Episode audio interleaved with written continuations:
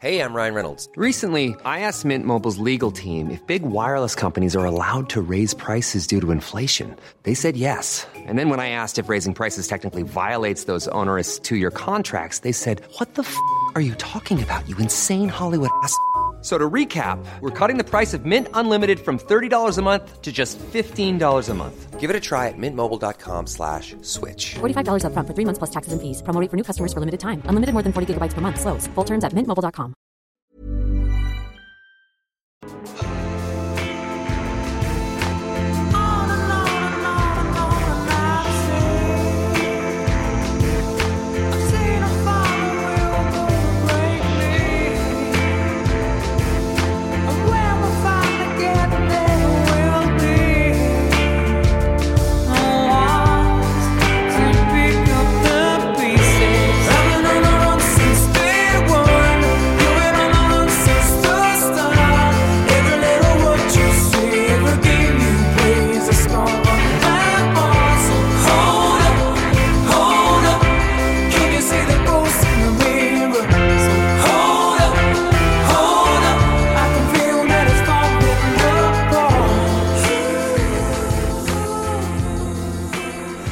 There, thanks for joining me again on Tell Me Your Tales. This week's conversation is with Mitchell Brown.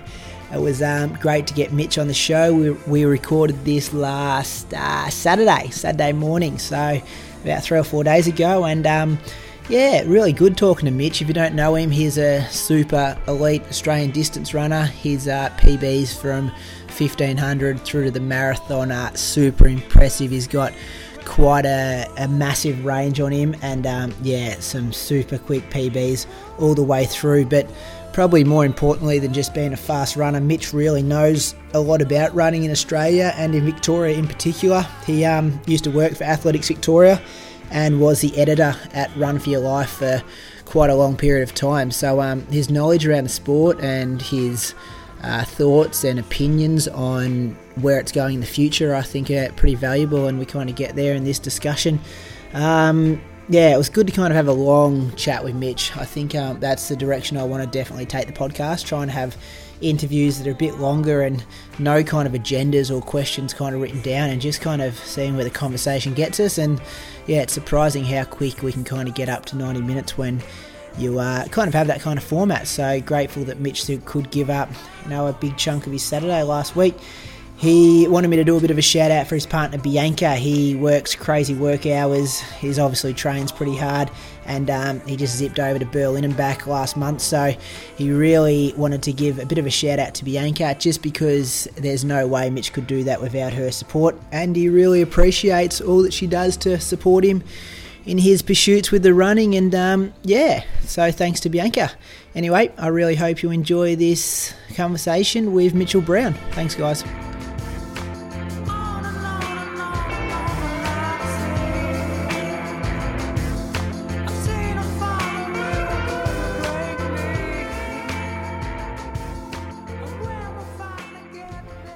Right, Mitchell Brown, welcome to Tell Me Your Tales podcast. Thanks, Brady. Good to be here. Yeah, just saying off air. Last time I saw you, were um, sitting in a bathroom in an Airbnb in the back blocks of Berlin after having a couple of beers. A bit different this time around. Yeah, a little bit. Um, it was a couple of beers and probably more than a couple of Jaeger shots. So um, I'm, I'm a little bit hazy on how that all wound up, but um, but I remember it was a pretty good night. Yeah, good night after a first first good marathon from yourself.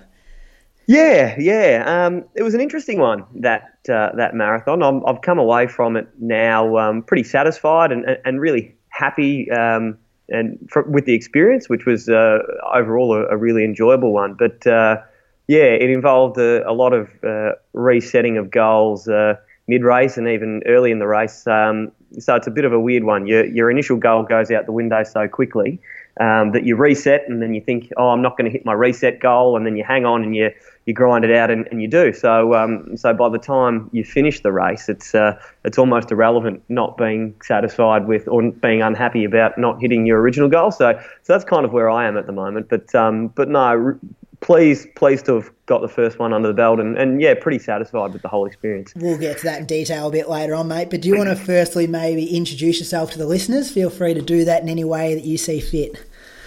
Yeah, sure. So uh, Mitchell Brown is my name, and, and given we're here talking about athletics and, and running, I guess that's what people are interested in. So um, I've been competing uh, in athletics in, in some way, shape, or form since I was about seven, uh, living in Moonee Ponds, Essendon area uh, throughout my childhood, um, and more recently living in Greenvale, out near Melbourne Airport.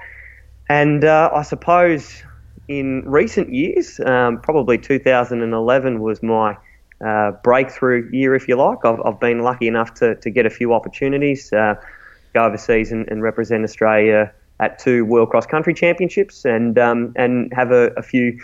Uh, reasonable results on the track and, and compete in some uh, some really good, enjoyable competitions overseas there as well. So, um, from a running point of view, uh, I guess that's a little bit about me.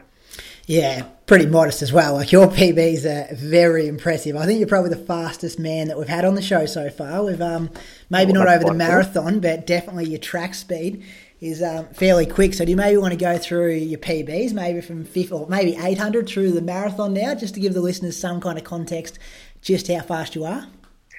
Yeah, sure. Well, um, 800 is not overly impressive. That's a 153, um, which is funny considering um, when I was a kid, I was adamant I was going to be an 800 metre runner and it just kept pushing up and up and up. Uh, so 153, 800, 344, 1500, uh, 759, 3K. Uh, 13.37 for five and 28.44 for 10. And then for a half marathon, I've run 64.55 and then the 218.52 at Berlin a couple of weeks ago.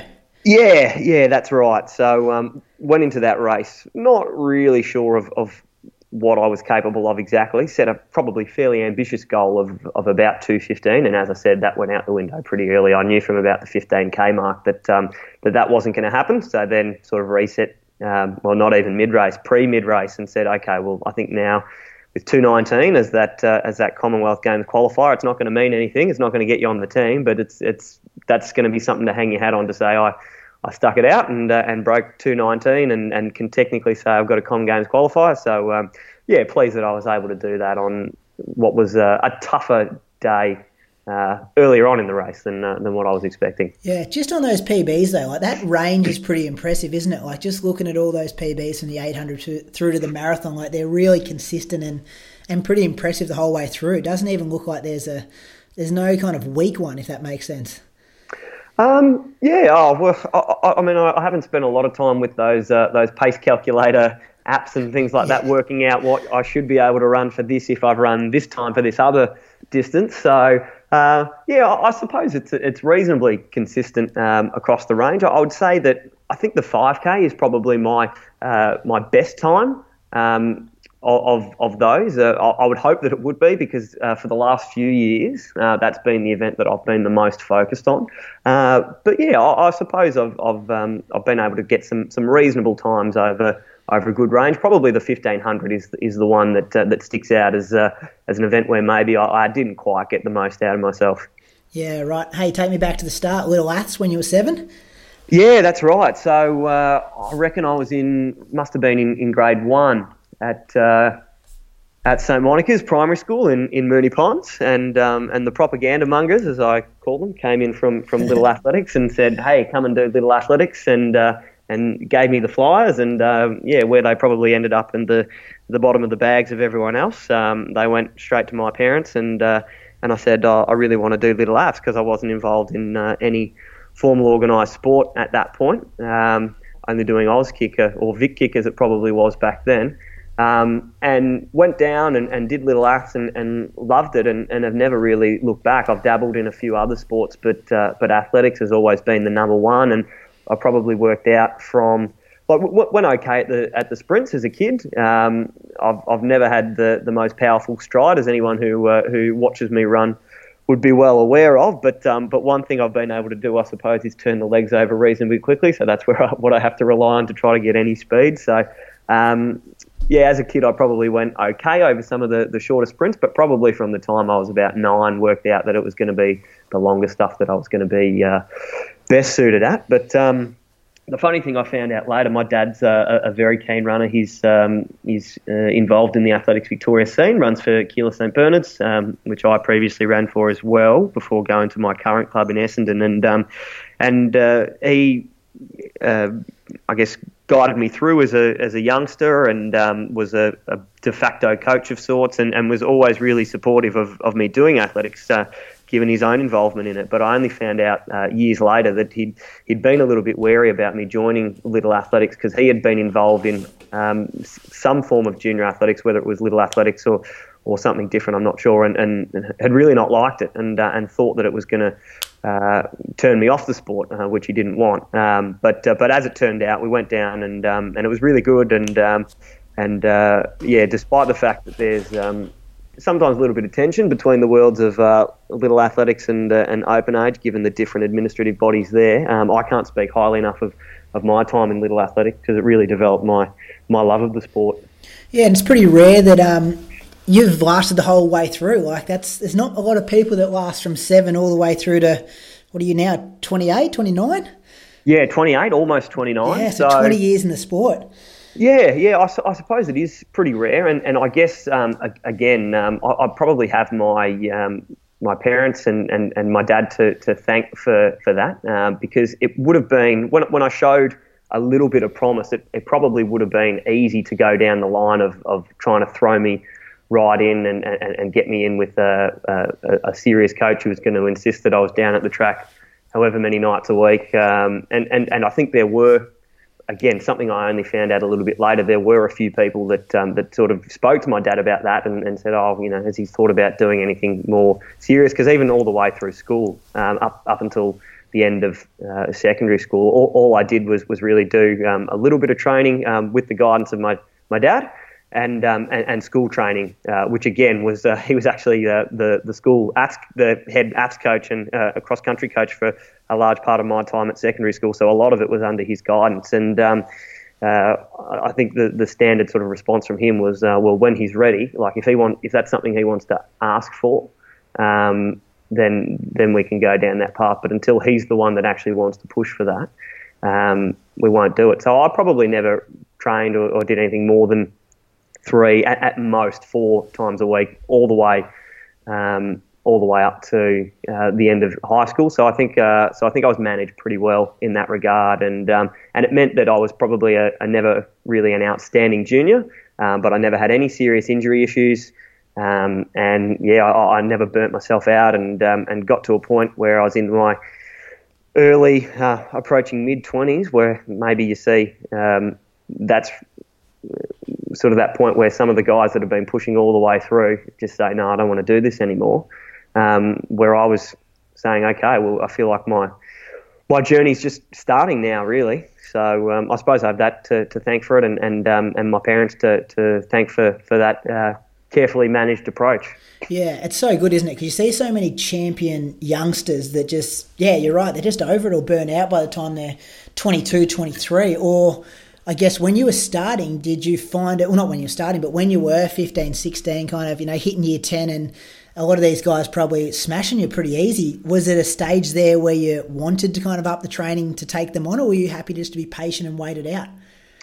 Um, yeah, I, I, mean, it's so hard to think back to the, the mindset of that period of time. I, um, I kind of had a little bit of a breakthrough when I was about 13, 14, and, and went from sort of just making up the numbers at state finals at Little Aths to um, to to uh, winning a couple of state medals and, and going to um, a couple of national championships. So I did that in spite of probably not doing uh, a, a, massive amount of training, and and then that that probably slowly petered out. Um, over those uh, those years, like 15, 16, 17, um, a, approaching the end of school.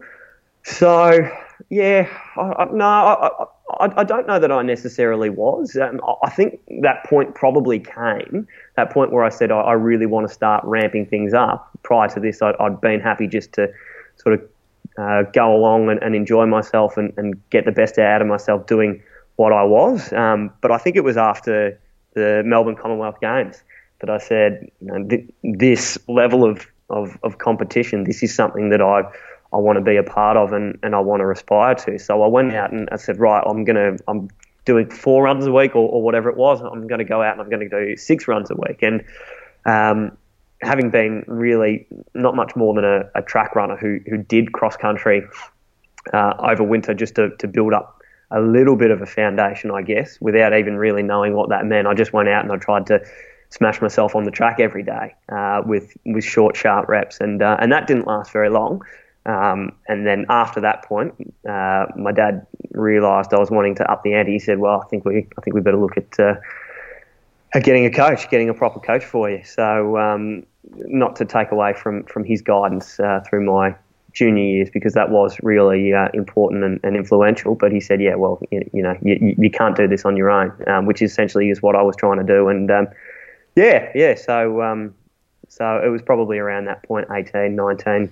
That's a great effort by your dad, isn't it? Like I know being involved in schools at the moment, and occasionally you go into the kind of inter-school sport days, and you see some of the parents and the way they act towards their children, kind of to win at all costs kind of thing. And I, I've kind of just stand in the background and shake my head and just think, you know, this kid's not going to be doing this when he's 22, 23 if this attitude continues from the parents. Yeah, yeah, and I, he, he, has been great in, in that sense, and, and continues to be great in that sense. And um, you don't appreciate as a kid, you're just like, oh well, that's that's my dad, and, and that's how he is, and, and that's what he does. That's normal. Um, and it's only later when you, you realise, and, and yeah, as you say, you you're a bit older and, and wiser, and, um, uh, and and you see some of the other parents and the way they are around their kids, and, and just the the amount of pressure uh, that gets put on them. I, never had to deal with that, and um, I, I, think the the greatest amount of pressure came from myself. It always has, and um, and that's probably uh, that's probably been uh, what's helped me get to, to where I want to get. I, have never been trying to do anything to impress anybody else. Uh, if I have a bad result, I'm going to be. I know I'm going to be the most disappointed one. Um, and, and so, you know, family members or friends or anyone who's supported me has, has never had to come out and tell me that that wasn't your best day because uh, I always knew it and I was always going to be the one who was hardest on myself. So, uh, yeah, it, it's it's been really good. And, and, and I think with hindsight, I can appreciate um, so much more fully uh, how great it was to, to have my dad and, and, and my mum as well um, not be uh, putting that sort of pressure on me and, and just happy for me to go about things my way. Yeah. So when they went kind of coach hunting, how did that look? Like obviously they knew a lot about the sport already, so they'd be going in with quite some expectations and really wanted to find the right fit for you. Um, well, I'd always done a lot of my training down at uh, at Aberfeldie, at the, what's now the Moonee Valley Athletics Centre there, um, the home track of Athletics Essendon, my now current club. Um, and and the coach who was always um, floating around there and always making conversation with, and um, and probably suggesting that uh, he wouldn't be totally opposed uh, to me coming along and, and joining in with them yeah. one day was uh, was Gregor. Uh, i do you know what? I've, I've never really tried to properly pronounce his surname. It might be like Gorshevsky or, or something like that. Sounds good. I don't think anyone's going to uh, judge you on it. Yeah, well, Gregor might. Uh, it might might be very bad story, as he would say. Uh, Gregor's, Gregor's Polish for uh, for those who aren't aware, but um, but he is a, a, bit of an institution down at Essendon, and um, and so that that was it was a pretty obvious fit first up. Someone close to home, someone really passionate about athletics, and uh, and someone who clearly had um, had a really good, strong group of athletes, um, junior and, and probably young adult, and, and even some some older athletes as well, athletes pushing up into their 30s and 40s back at that stage. I think who were competing at uh, at a pretty high level. Um, so it, it, was probably a pretty obvious fit. I, I, can't remember the exact conversation, but I went down and, and said to Gregor that uh, that I'd like to to start training with him, and, and things went from there. And that was that would have been when I was about 19 or 18 or 19, I reckon. So maybe 2000 and late 2007 that probably began. Yeah, but that big jump in your kind of performances and progression, that you said it before, 2011, yeah? Like I remember you in the AV kind of cross country races. Pretty similar to like ability to me. I reckon we're kind of like 20, kind of 30th in open kind of thing. And then next minute you're just like winning them and kind of like top three kind of every week in like the space of like two years. Yeah, I, I mean, I, I, don't sit down and I don't have my progression charted out or, or anything like that. Um, I sort of have a rough idea of, of the, the jumps and breakthroughs that I've made. But, but one number that always stuck out to me was I, I think I finished 66th at the 2010 cross country champs at, at Bundoora. Um, and, and now that was not a true reflection of where I probably was at at my best in 2010. I had a I had a pretty rough 2009, 2010, or late 2009 and, and 2010 year. Lost a bit of focus and, and motivation, and um, and had some injury and, and illness issues there. Um, so 66 probably wasn't an accurate reflection of, of where I should have been in 2010, but 66 was where it was at nonetheless. Um, so 66 in the 2010 state cross country champs, and then in 2011 I came second. So that was that 12 month period was um, was the big breakthrough there, and, and, and the thing that happened in, in that period of time was that I started training with Ken Hall, uh, or under Ken Hall, and, and with a with a group that uh, that included Liam Adams. Yeah, right. Surround yourself by good with good people. Yeah, absolutely, absolutely, and um, and there were some some good people there. Uh, Ryan Jackson was um, was probably the, the instigator in, in getting that group going. Um, unfortunately, no longer involved uh, in athletics as a competitor because he, he did have a bit of talent there. Ryan Jackson, uh, but fourteen uh, ten or something, five k, didn't he? Or fourteen yeah, low? Yeah, it was pretty low. Uh, I, I, yeah, I, I, reckon it's somewhere somewhere around the mark there. But he uh, he had a pretty a pretty rough trot with uh, with sickness. I think it was glandular fever yeah. that he just couldn't really shake. And um, but uh, but no, I think he's enjoying himself post athletics now, so that's good. And um, and the infamous Walla Curto, of course, was part of that group as well. Uh, better known in some circles as the Conda. uh, so we, we had some good times uh, training together, the, the four of us there. Um, Brent Brent Lawler from uh, down Geelong Way was another one who uh, who floated into the group later on, um, and, and and spent a, a, good bit of time training with with us and, and, under Ken before he moved down to Geelong, and he's uh, an old school friend of mine, so it was um, was good to do some training with him as well. Mark Blicavs as well, Geelong footballer now. He was in yeah, Essendon for a uh, while there, wasn't he? He had a strong he, team. He was, yeah. We, we did. Um, that, that, was that was. Uh, we were all training with Gregor at that point, so Mark was um, was one of Gregor's athletes. But yeah, 2011 was was a good year, and that was, I think, what really piqued my my interest in in trying to build us into a a strong, competitive Division One or, or, now Premier Division cross country club. Um, because we had a number of races, and I, think that state one where I finished second was probably the um, was probably the, the best one where we had our top six all finished in the top 20. I think we were one, two, might have been Liam first and me second, and then uh, Wallard, Mark Blicavs, Ryan Jackson, and Ryan Geard. Geard, yeah. Um, we, we, were all in the, the top 20, and, and Ryan Ryan's still running well in the um, Athletics Victoria events. Unfortunately, no longer for us. He's now with Western Athletics.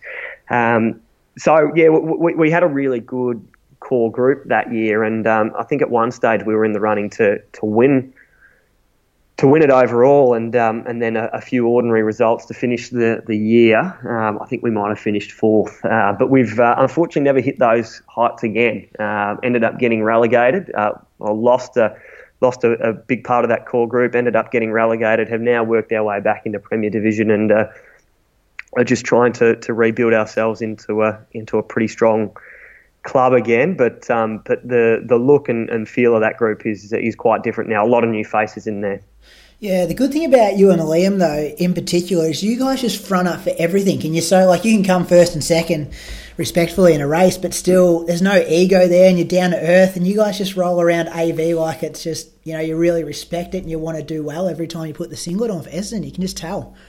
Yeah, oh, well, thanks. That's that, that's nice of you to say, and uh, yeah, I, guess that's that's what I'm trying to create. I uh, Ken uh, Hall, who's been my coach since, uh, as I said, that period in, in about late 2010. Uh, was largely uh, responsible for team management as well. A really great clubman, not to mention a, a sensational athlete in, in yeah. his day as well. A, a, lot of people might not know, but he ran 336 for 1500 metres. Um, so pretty impressive background there. But uh, but a really great clubman, Ken. Uh, and was uh, and, and continues to be um, involved and responsible for the team management side of things. But um, but one year um, so when we after we got relegated, I um, I, I, said, oh, well, okay, I, I, do you want me to sort of step up and, and, try to help out with some of this team management stuff? So Ken and I, over the last couple of years, have, have sort of split those duties, I guess. And um, yeah, I, have just tried to um, uh, build a little bit of a culture around that and, and try to create this this idea that uh, well, one running for Athletics Essendon.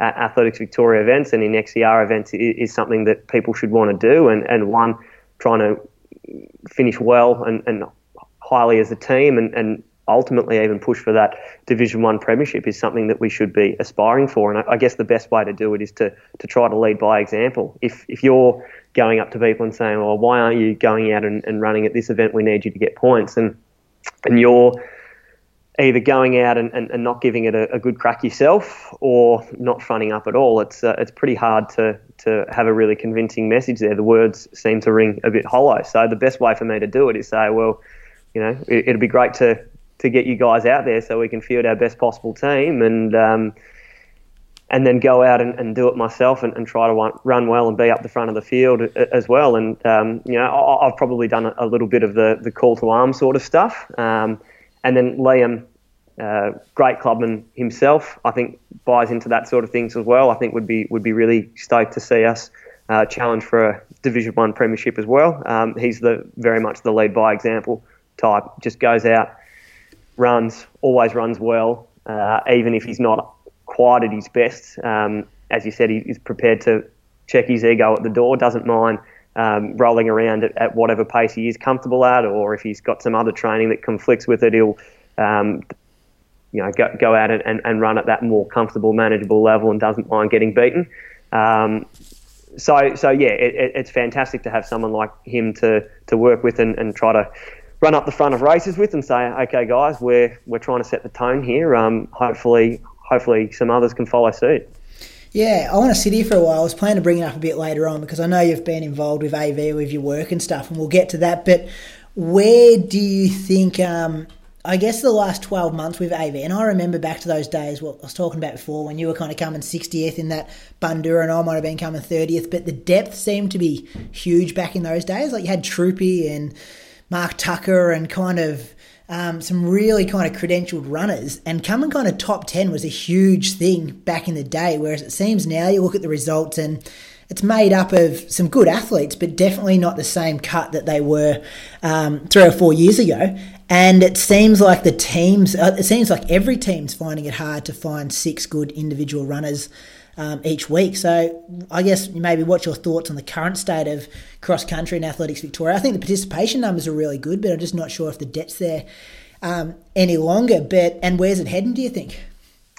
Yeah, it's it's an interesting question. Um, and I hadn't really thought too much about it. Uh, in the cross country sense, I guess a lot of my concerns around um, what's going on in Athletics Victoria at the moment. We'll, we'll get there. The uh, uh, to, to, to, do with uh, with track and, and summer competition. So I think the structure of the winter competition is really good, and, and the team side of things is really good there. So I, I think there's probably.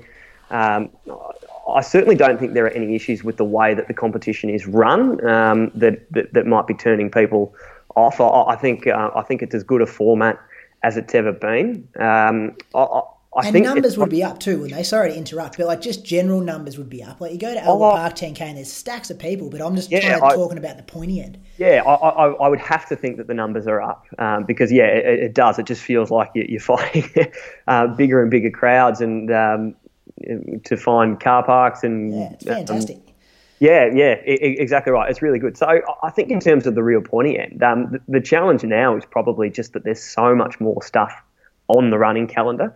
Um, we've probably got, I don't know if we've got uh, more guys trying to to make it at that really top level of track, but probably, it seems like there are a lot more guys, or certainly more guys that I'm aware of who who go overseas and spend large chunks of the year. Uh, in Europe and, and the US, uh, racing the, the track circuit over there during our winter. Um, wh- whether whether there are actually more numbers or I'm just more aware of it now that um, that I've sort of had a bit of a go at trying to do some of that sort of stuff myself. Uh, I'm not sure, but but certainly the the real pointy end of guys um, spend a lot of their time overseas. You know, we see guys like Collis Birmingham and, and Luke Matthews who ran at the, the Princes Park relays. When they are here, they do come out and, and they run these events, which is really good. They're just not here that much. Um, so that makes it difficult, as opposed to, to someone like a Trippier or a Tucker, who who might have been, um, if they were more focused on marathons, maybe they weren't spending as much time overseas. I don't know. I really don't know about the schedule of those guys. So they might be more akin to someone like a Liam, who is now at home a lot more and, and, and therefore available to to do the um, the, the cross country races. But uh, the other side of things is just the the number of fun runs that have cropped up or existing fund runs that have just built and built upon the amount of money that they're prepared to give out to runners. That's that's a pretty hard thing to um, to overlook for, for athletes who are, are pretty serious about what they're doing. Um, th- to get some level of financial reward where previously there probably hasn't been a lot. Um, and, and if, if you if you do the Australian road running circuit, or you, you can actually make quite a bit of money. I've I've, um, I've probably never really tried to to give it a, a good crack myself, but uh, but I know a number of athletes who have made probably close to a wage just from going out and, and targeting fun runs um, throughout the year. So there, there are guys, uh, or there seem to be uh, a few guys who are, are, capable of winning enough prize money on the on the uh, domestic road running circuit that it's almost enough to uh, amount to a full wage. So. Uh, for, for, guys like that who are, who are pretty serious about their running and and um, and putting a lot of time and effort into it, uh, that's a pretty hard thing to resist, I think. And um, yeah, with with more and more events uh, offering more and more money, something's got to give. So for a lot of guys, um, naturally, that's probably going to be the the Athletics Victoria stuff, um, which is a shame because because I think it, it actually provides something uh, something unique and, and something different, particularly the cross country side of things, as, as opposed to uh, road racing all the time. Um, so, so how you uh, combat that, I'm not quite sure. It'd be great to think that uh, Athletics Victoria were, were, capable of putting up huge amounts of prize money to come and run the, the 8K cross country out in country Victoria somewhere. But but one, it's, it's probably uh, it's probably not going to happen, and two, I'm just you know, I'm not sure that that's where their priorities should lie anyway, even if, if they could. So, so what you do about that, uh, I'm not sure. Um, probably the only thing that I would say is that I've probably uh, resisted at times um, the chance to go and do certain road races where there was the, the opportunity to make money just because I knew that it wasn't the best thing for myself and, my own development. Um, going and doing a, a cross country race, uh, the nature of cross country and the um, and the the strength that you get from from the hills component of that, the fact that you can recover from those, you can attack those races uh, hard, but still recover from them so much more quickly because of the the surface that you're running on, as opposed to a hard road. Um, and, and just the, the, the depth and, and, and, quality of competition that, that you do get there, which is, is still very good, even if it's not quite as uh, as deep as what it once may have been. I, I think you, I think that just needs to be um, recognised as, as a really good development tool. Um, so uh, that that's been the thing that, that's kept me involved in uh, in the AV side of things and, and heavily involved in the AV side of things at the expense of of um, of chasing money on the roads across the country. So uh, that's probably where um, the, the, the, sort of sentiment that you have to rely on to to get guys. The, the, the top guys and girls around Australia competing at these things regularly and choosing these events over some of the, the road races. But uh, but it's a hard message to sell. Whether, whether you can sell it or, or whether athletes have to realise it for themselves, I'm not quite sure. Do you reckon it's in that team component though, like running for a team, whereas it's pretty hard to do that in any other area of our sport? Uh, yeah, yeah, and I think that stuff does come through uh, a, a, lot more strongly in, in the winter side of yeah, things. Sure. Um, the tan relays and the Jells Park relays, where uh, obviously it really comes to the fore because you're actually not running for yourself there, you're running for your and for Sandown. Your Sandown's pretty cutthroat if you're in yeah, and, yeah. And, sorry, Sandown as well, of course. Um, I, I, mean, they're they're great days. They are great days to be a part of. Um, where where the problem lies there is that that's not something that can be driven by Athletics Victoria alone. Whether or not you have a good experience of the team side of things at those events or, or just an ordinary experience is going to come down to your club and how well your club does that side of things and pushes that side of things. So um, that's something we uh, Athletics Essendon haven't always done that well in the past. I, I, probably tried to drive it a bit more last year, and, and then, if I'm honest, dropped off a little bit this year. Um, promoting that culture side of things and everyone getting together and and, um, and going for something to eat or, or maybe going to the pub for a beer after the race. Um, just with working weekends a bit more this year, I probably dropped off um, my ability to do that. But I think that really has to come from from a club side of things. And, and you look at clubs like South Melbourne and clubs like Melbourne Uni and um, it looks like Geelong to a large extent as well. Um, are, are, really good at, at, pushing and promoting that side of things. So, so that's where it's difficult. Um, AV can facilitate that competition, but to really drive that that club culture, that needs to come from the clubs themselves. Yeah, yeah. Hey, take me back to that, that year with the big improvements, 2011. So you're coached by Ken now. What was the big difference between training that probably forced that breakthrough? Um, probably more of a focus on uh, longer stuff and, and just generally boosting the mileage. Um, the idea was always to focus more on the track, and, and really I went in uh, just trying to get fit for, for winter and, and um, build up a, a, bigger and bigger base uh, than, than, what I had previously, with, with the aim of, of coming out and trying to run some fast 1500s over summer. Uh, and I just continued to surprise myself. I I, I put some, some good training together over over summer um, and, and, sort of finished out the, the 2010-11 track season reasonably okay and then just started building through winter and, and doing some some longer and longer runs and uh, and more regular and faster tempo sessions, more longer reps, uh, 1Ks and 2Ks, things like that, probably. It's a long time ago now, so uh, I'm struggling to remember exactly what it was, but it was you know, we weren't reinventing the wheel. We were just, it was pretty basic sort of training from, from what I remember, but it was just, it was just slowly ramping up that volume and, and then getting a little bit more intensity into some of those tempo runs and, and, and long rep sessions. And, uh, yeah, I think I came out and uh, maybe just missed a top 10 finish at the 8K that year, which from what I remember was down at uh, Balnarring at the, the race yeah, course. Race course, yeah.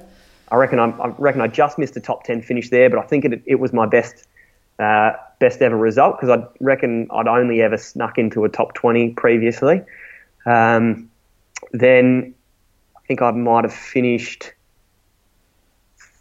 uh, fifth or sixth or something like that at the um, at the 10k. Uh, certainly a top 10 finish at the 10k at Flemington, and then the real breakthrough uh, was the the 15k at at Ballarat, I it was a really windy day, and, and I went out and, and I found that I was leading a lot of that race um, up until about probably seven or eight k, and then there was a big pack that just made a, a huge move on me.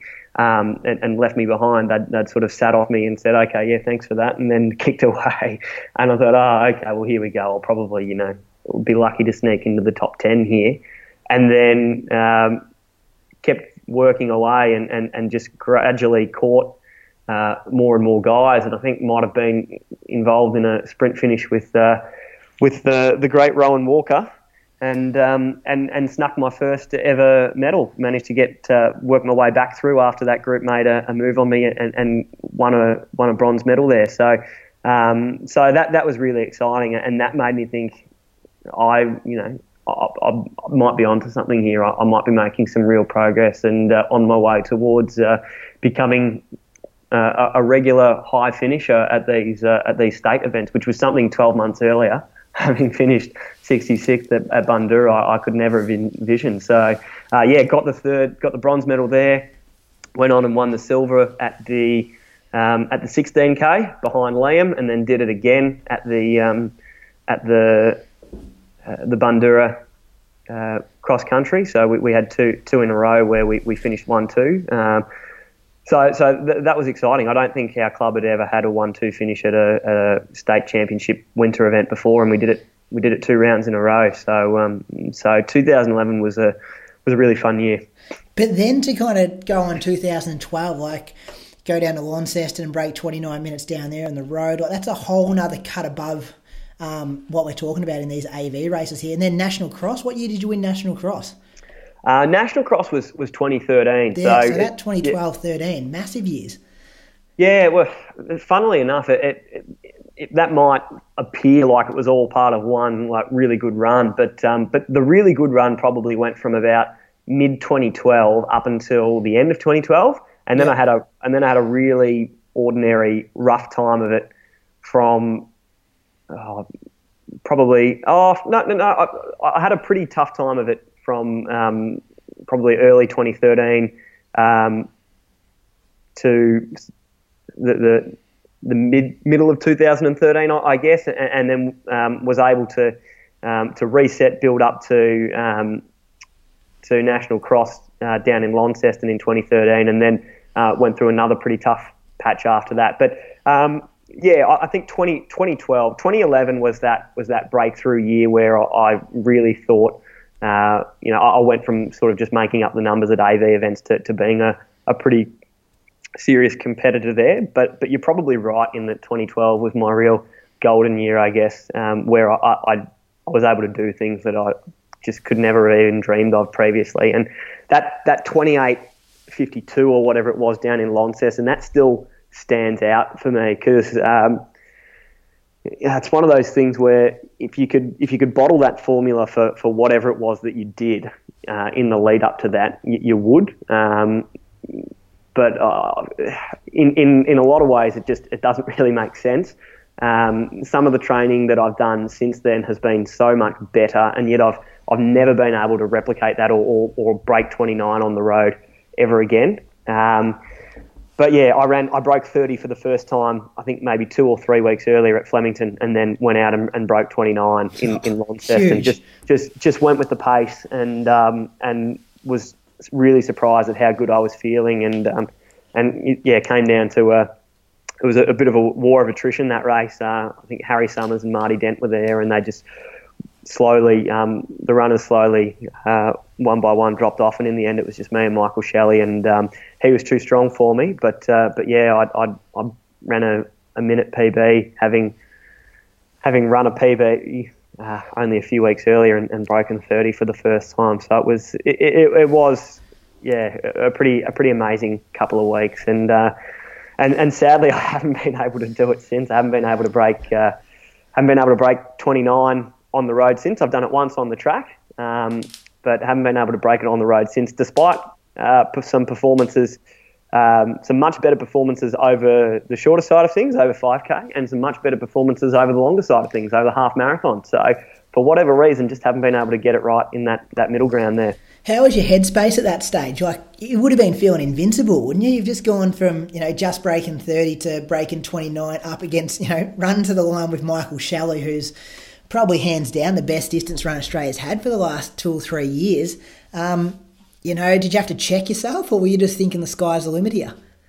Yeah, I, I probably, um, I probably did get a little bit ahead of myself, and I wrote a, um, a fairly uh, lengthy article or blog or whatever you want to call it um, on this subject. Um, probably uh, got a little bit carried away with that. I, I fancied myself as um, as some sort of worldly scholar and um, yeah, got a little bit pretentious in uh, in the way I carried on in in uh, in writing that article. But um, but yeah, about the fact that a reality check um, was uh, was not too far away, and, and I think it came probably when I ran in in Burnie uh, later that year. Um, I went down and, and, and ran ran okay there, but but nothing overly impressive. And I sort of thought I was just going to go out and, and mix it with those guys again, and I came. I think fourth, but I was well and truly beaten there. So, um, yeah, the, the, I probably was um, thinking I was going pretty well and probably did get a little bit ahead of myself and just expected that that was going to keep going and going and going. Um, as it turned out, despite running pretty solidly throughout 2012, nothing I ever did for the rest of the year um, really came close to that 28.52 on the road. Um, and yeah, unfortunately, um, nothing in that distance range really has since. I've, uh, as I've said, I've had some good results over uh, over some various other distances, but uh, but haven't quite been able to get it together over 10k again. Um, so yeah, I, I think there's uh, when you have a big breakthrough like that, there's always a reality check around the corner, and um, it, for for me, like it, there probably wasn't a world come crashing down type thing. It was just uh, some a few in different results where I'm like, oh yeah, you know, this is not just going to happen for you week in week out. That's good headspace to have, though, isn't it? Like you could have easily, um, you know, lost the bundle a bit and kind of thrown it away, or had a year off, or you know, you've seen other athletes in the past when that happens, it, it all goes downhill pretty fast. But you're pretty resilient and you've stuck around. Yeah, well, my, my bundle dropping moment probably came in late 2013 um, when I, I got injured um, through my own stupidity uh, in the lead up to Zatopek that year. That's right. Did you try Um, and change your running technique or something like that? I remember hearing about Oh, this. yeah, it? word word travels fast. Yeah, it apparently. g- makes it Oh, up to a well, well, maybe, well, yeah, well, maybe not fast, but it travels. Yeah. It travels wide anyway. Um, yeah, I. I, yeah, I did, and and if I look back on it, I honestly don't know why I did it. Um, I, I think I, I just somehow got in my head this idea that, um, as, as I said, and, and as anyone who's ever seen me run would know, um, I'm, I'm not a particularly uh, powerful runner in terms of my stride. Um, I if you watch me run single file on the track as part of a group, I'm usually taking three steps for everyone else's two. So um, I've got this short, kind of choppy stride, and I just got this idea in my head that I needed to develop this uh, this more uh, graceful, powerful kind of style to uh, be more like the, the the better runners that I was trying to to match it with, and um, and that just it wasn't me, and it's not me, and that's not how I run. Um, and yeah, ended up injuring myself um, in the lead up to, to Zatopek. Got to a point where I forgot what even felt natural anymore, um, and I couldn't just switch off without being uh, overly aware of, of what I was doing with, with each step. Um, and yeah, str- struggled to get back from that, and it probably wasn't until um, mid uh, to late 2014 where I, I really got things back on track and, and went overseas and was able to run under 14 minutes for 5k for the first time in, in a pretty long time because that was the other breakthrough result that I had in, in 2012. I, I went under 14 for the first time on the track and then it took me a long time to, to get back to that sort of shape again. So um, I suppose the, the, the silver lining for that whole sort of uh, process was that I I actually did learn a, a lot more about um, technique and and um, biomechanics and uh, just the, the the structural and strength things that need to be in place to allow you to manage load. I um, I started seeing. Uh, the team at uh, Recover Sports Medicine in, in Richmond uh, was referred on to that, and um, uh, Jay Anderson and, and Sam Rosengarten, the, the two physiotherapists there, um, really helped sort me out and um, and help me develop that whole hip strength and, and stability aspect, which is uh, often um, a fatal flaw in the, the distance runners' makeup. Um, so, so that's been really good, and um, and I think now um, I probably, despite not being that runner visually that I want to be, um, I've come to terms with that that I'm never going to look like those guys in the way that I move. But um, I have had a few people um, comment on the fact that I do look like I actually move differently and and a bit more smoothly now, and and probably don't sit in the bucket as much anymore, which has come not through trying to change what I'm doing wholesale, but just actually get stronger and, and, and learn where strength and power comes from in, in running from a um, from a makeup point of view. So um, so that's been really good. I have to thank those guys for that. And um, and yeah, um, although although Jay's no longer there, I think he works for the Gold Coast Suns now. Um, I'm, I'm still seeing the, the team at, uh, at Recover to this day, so um, they've been really good for me. Yeah, right. And that breakthrough came with a few changes in work as well, yeah? Like you went from AV to Run for Your Life as the editor? Um, yeah, so initially that probably helped. Um, although, I mean, that that's the first sub 14, the first uh, sub 29. I was still working at AV at that time. So um, they came in the midst of um, some pretty busy periods at work where I was probably a little bit tired and um, and could easily have gotten a little bit run down, but but for whatever reason, things just fell into place. So I started at Run for Your Life, and and, and things went um, really well initially. Um, I, I had that. Uh, I I made the, the team for, for the Chiba Ekiden and, and went and ran there and, and had a pretty good run over there and then came back and had a pretty good run at Zatopek, ran 28.44 and finished fourth that year. And I think ran eight flat over three, which um, which was a big breakthrough for me as well. Um, so when I first started at Run for Your Life, yeah, I was getting some some really good results over that first few months, and then after Christmas that year, things went a little bit pear shaped. I'd excuse me, I'd um, I'd made the World Cross team, and I went over to Poland and didn't run particularly well there. Came back and, and got injured. Um, strained my calf running the, the 5K here um, at, at, Melbourne, sorry, and at the Melbourne Track Classic, and then yeah, probably realised that I was, I was trying to do a little bit too much, trying to run well on the track back home and um, in cross country events overseas when the, everything's going on at the same time. sorry, I got a bit of a dry cough thing going on here. All good, mate. Um, and yeah, so probably needed to reset there. Um, and, and and that came. I just set my sights on, on trying to go well at the at the 2013 National Cross Country. Um, so built up over winter and, and resisted the um, the appeal and the offers to, to come and do a lot of the road races there, just so that I could build up again and um, and got myself into a position to win the 2013 National Cross, which was really good. Um, and and then, as I said, things went a little bit pear shaped after that, and um, and it took me almost another 12 months to, to get back to any kind of reasonable form. So, run for your life, I guess, um, to get back to the the initial point, um, it provided me a really good platform. Um, given I was able to, to work from home as, as, editor of that magazine and have pretty flexible hours to, to try to do all the right things around my running and, um, and maybe make it a little bit more of a priority. I think the problem with me for that is that I've never been very good at doing that sort, those sorts of things anyway, and um, and having that sort of discipline. So I probably fell into some bad habits through that period. Um, and, and, the other thing that I did was was just had so much more time to sit around at home and, and think about my running. And um, uh, after four years of having done it and, and being back into to full time work in an office environment now, um, I'm not sure that's me. I'm not sure the uh, the live the, the full time athlete life is me. Um, no, no, I'll go strong with that. I say, I know it's not me. I, I need something else going on.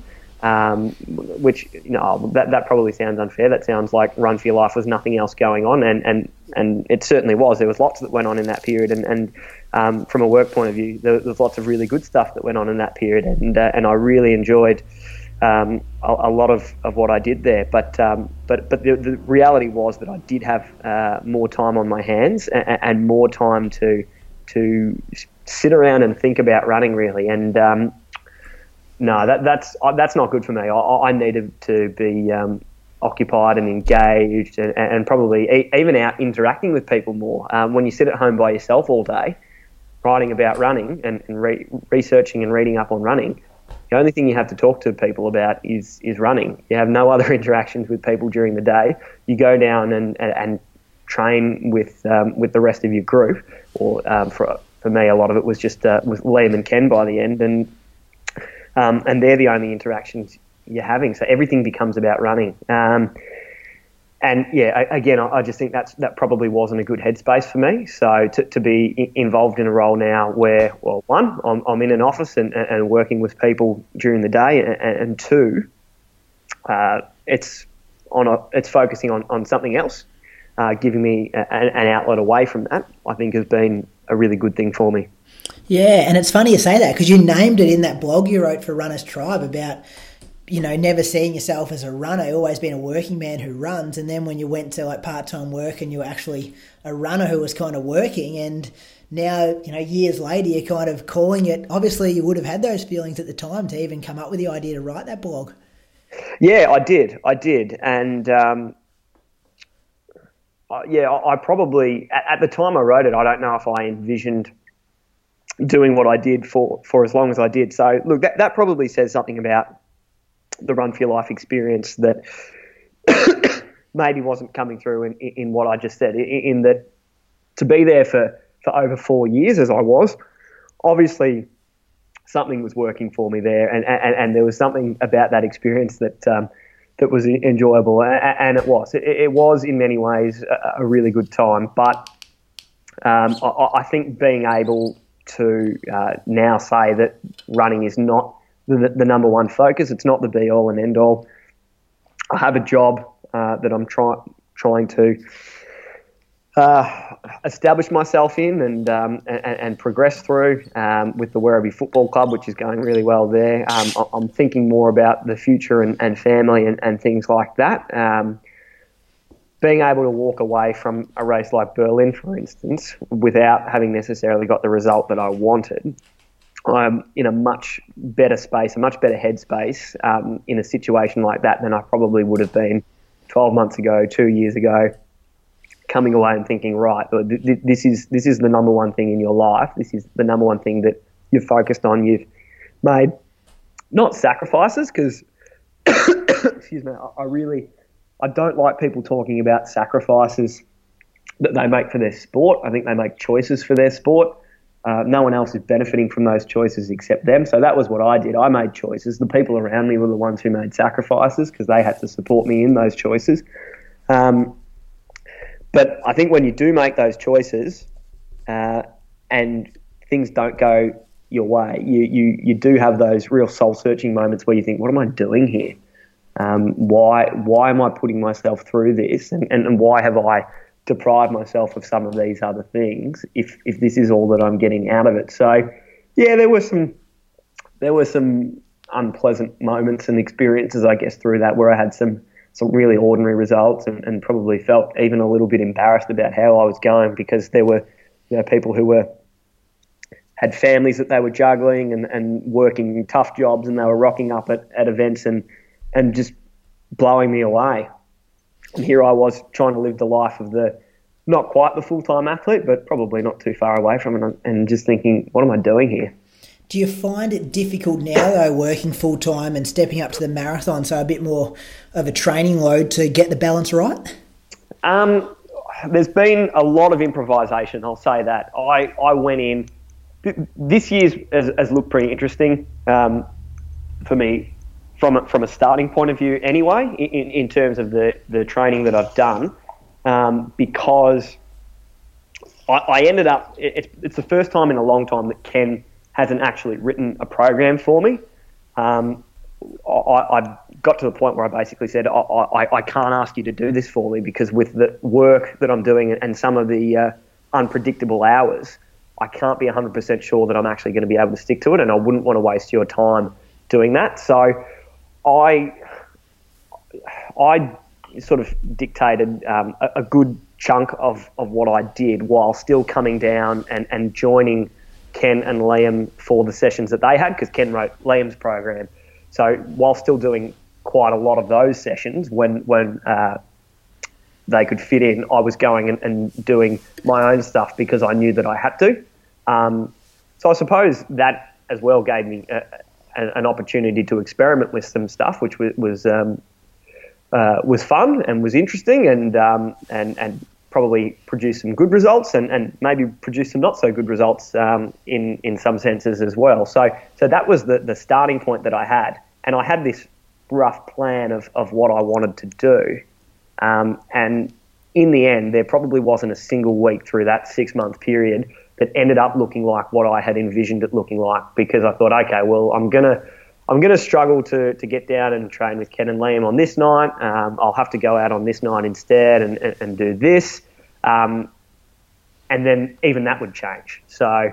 Um, it was that in itself was a good experience. I think being able to adapt um, because coaching is something that I've become more and more interested in. Um, I've had more and more of my own ideas over the last few years that, that I'd like to explore, I suppose. And I, think actually writing a training program is probably, with, with, a clear progression, is probably the easy part. I think the hard part comes in, in when you can't, for whatever reason, time or recovery, uh, if you're struggling to recover from sessions or, or if you, you get injured um, or, or not getting the results that you, you want or expect um, because you, you, haven't quite worked things out uh, at, as well as you thought you had. Um, I think it's being able to adapt to that. Um, that that I think is, is the difficult part and, and the hard part of coaching. So um, I suppose that gave me uh, a little bit of a taste of that, having to um, having to readjust my sessions sometimes on the day because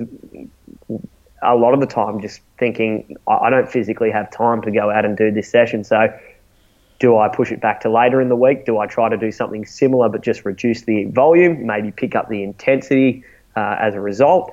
So th- these, these are all the questions that I kind of faced, I guess, and um, it, it, was challenging, but um, but I think it was a good experience because you, you just learn to, to not get anxious about that sort of stuff. And in the past, I would have been really anxious about that. I would have thought, this, this is the session. I have to do this session because yeah. this is the session.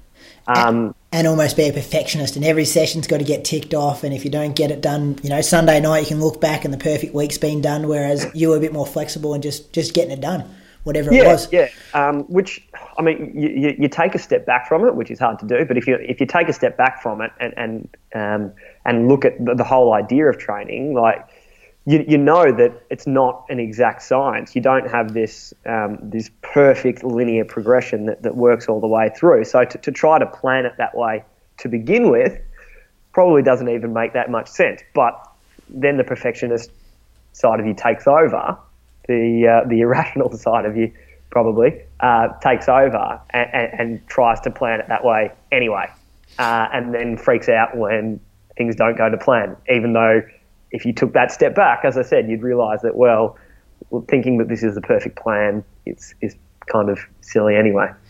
Yeah, that's a gutsy move though in itself. Like debut marathon, and you're just like, okay, coach, I'll sort this one out myself. Yeah, yeah. I, I mean, we had. Um, I suppose that there were two aspects of that. Um, I, I, had talked. I'd had some discussions with Ken about about trying to take a, a little bit more ownership over what I was doing anyway. Um, and, and, and, it was probably a little bit of an, an unresolved discussion. Um, and then I guess the, the situation, and I, I, wasn't sure where it was going to go over the new year as, as 2017 began. And, and then the work situation kind of automatically resolved it. I, I got to a position where I realised, well, you know, I, I, I, couldn't ask anyone to write me a program at the moment because I don't know that I'll be able to stick to it. And the number of times that I ended up calling Ken and Liam and saying, "Oh, look, I'm I'm not going to be here for you know another half hour or hour, or I just flat out can't make it tonight because something's come up with work." Um, that happened a lot, so uh, you know I, I, think that was the right and, and, and fair thing to do. But um, but but no, I, as I said, I, I, enjoyed the opportunity to to explore some some new ideas. I, I suppose. Um, so in the end, um, despite the fact that I did a fair bit of training with him, um, Liam and I, our progression and lead up to this marathon would have looked very, very different in the end. Yeah, right. And let's get to this marathon. So, what was the thinking behind stepping up to the marathon with such a successful kind of five and 10k uh, PBs and kind of progression there? Oh, it was a pretty cynical move, to be honest. Um, yeah. There was there was a whole there's a whole bunch of uh, young kids coming through who were just wiping the floor with me over fives and tens, and I just sensed maybe there was a little bit of an opening over the marathon. Um, previous... Five, five's got to be the hardest event to get a to get a um, singlet in, doesn't it? At the moment. Oh, at the at the moment, it's pretty tough. Yeah, I mean, um, 13, 20 and you don't even get one. Yeah, that's right. And then um, you know, well, that that was the case uh, for Rio and then you've got guys like Stewie McSweyn's come out and run 1320 or something now. Um, I don't know what Morgan McDonald's doing, but he was running 1330 something this time last year. I'm, I've kind of fallen off, the, uh, dropped off the, the scene in terms of keeping. Yeah, well, he went to Worlds. He, he hit the time and went to Worlds. Yeah, yeah. So um, there you go. Um, so yeah, I, I, it, it's cra- crazy depth over 5k at the moment. So I thought, well, you know, trying to trying to get that 1337 down to a 1335. That's fun and all, but it's uh, or 1333. That's fun, but it's uh, it's not going to get you on a team. So, is there anything that's going to get you on a team? I thought, well, maybe not, but my best chance is probably a, a marathon. So, because um, I think it was probably looking like at that point in time, if you run a two six, if you run a 215 or a 216, you might actually be a chance to get on a team here. Um, as it turns out, every man and his dogs had the same idea as me now by the looks of things. So um, the the window that was open is uh, quickly slamming shut, but. Um, but that's okay because um, I've, I've really enjoyed the experience of, of trying to build up for this and um, and I want to do it again. Um, I, I, don't want to. I don't want to leave the track behind completely. Um, I still want to go back and and yeah, I want to still try to run some PBs on the track. And I don't think, having said I'm now going to be running marathons, I don't necessarily believe that that is means that your your best days of track running are, are behind you.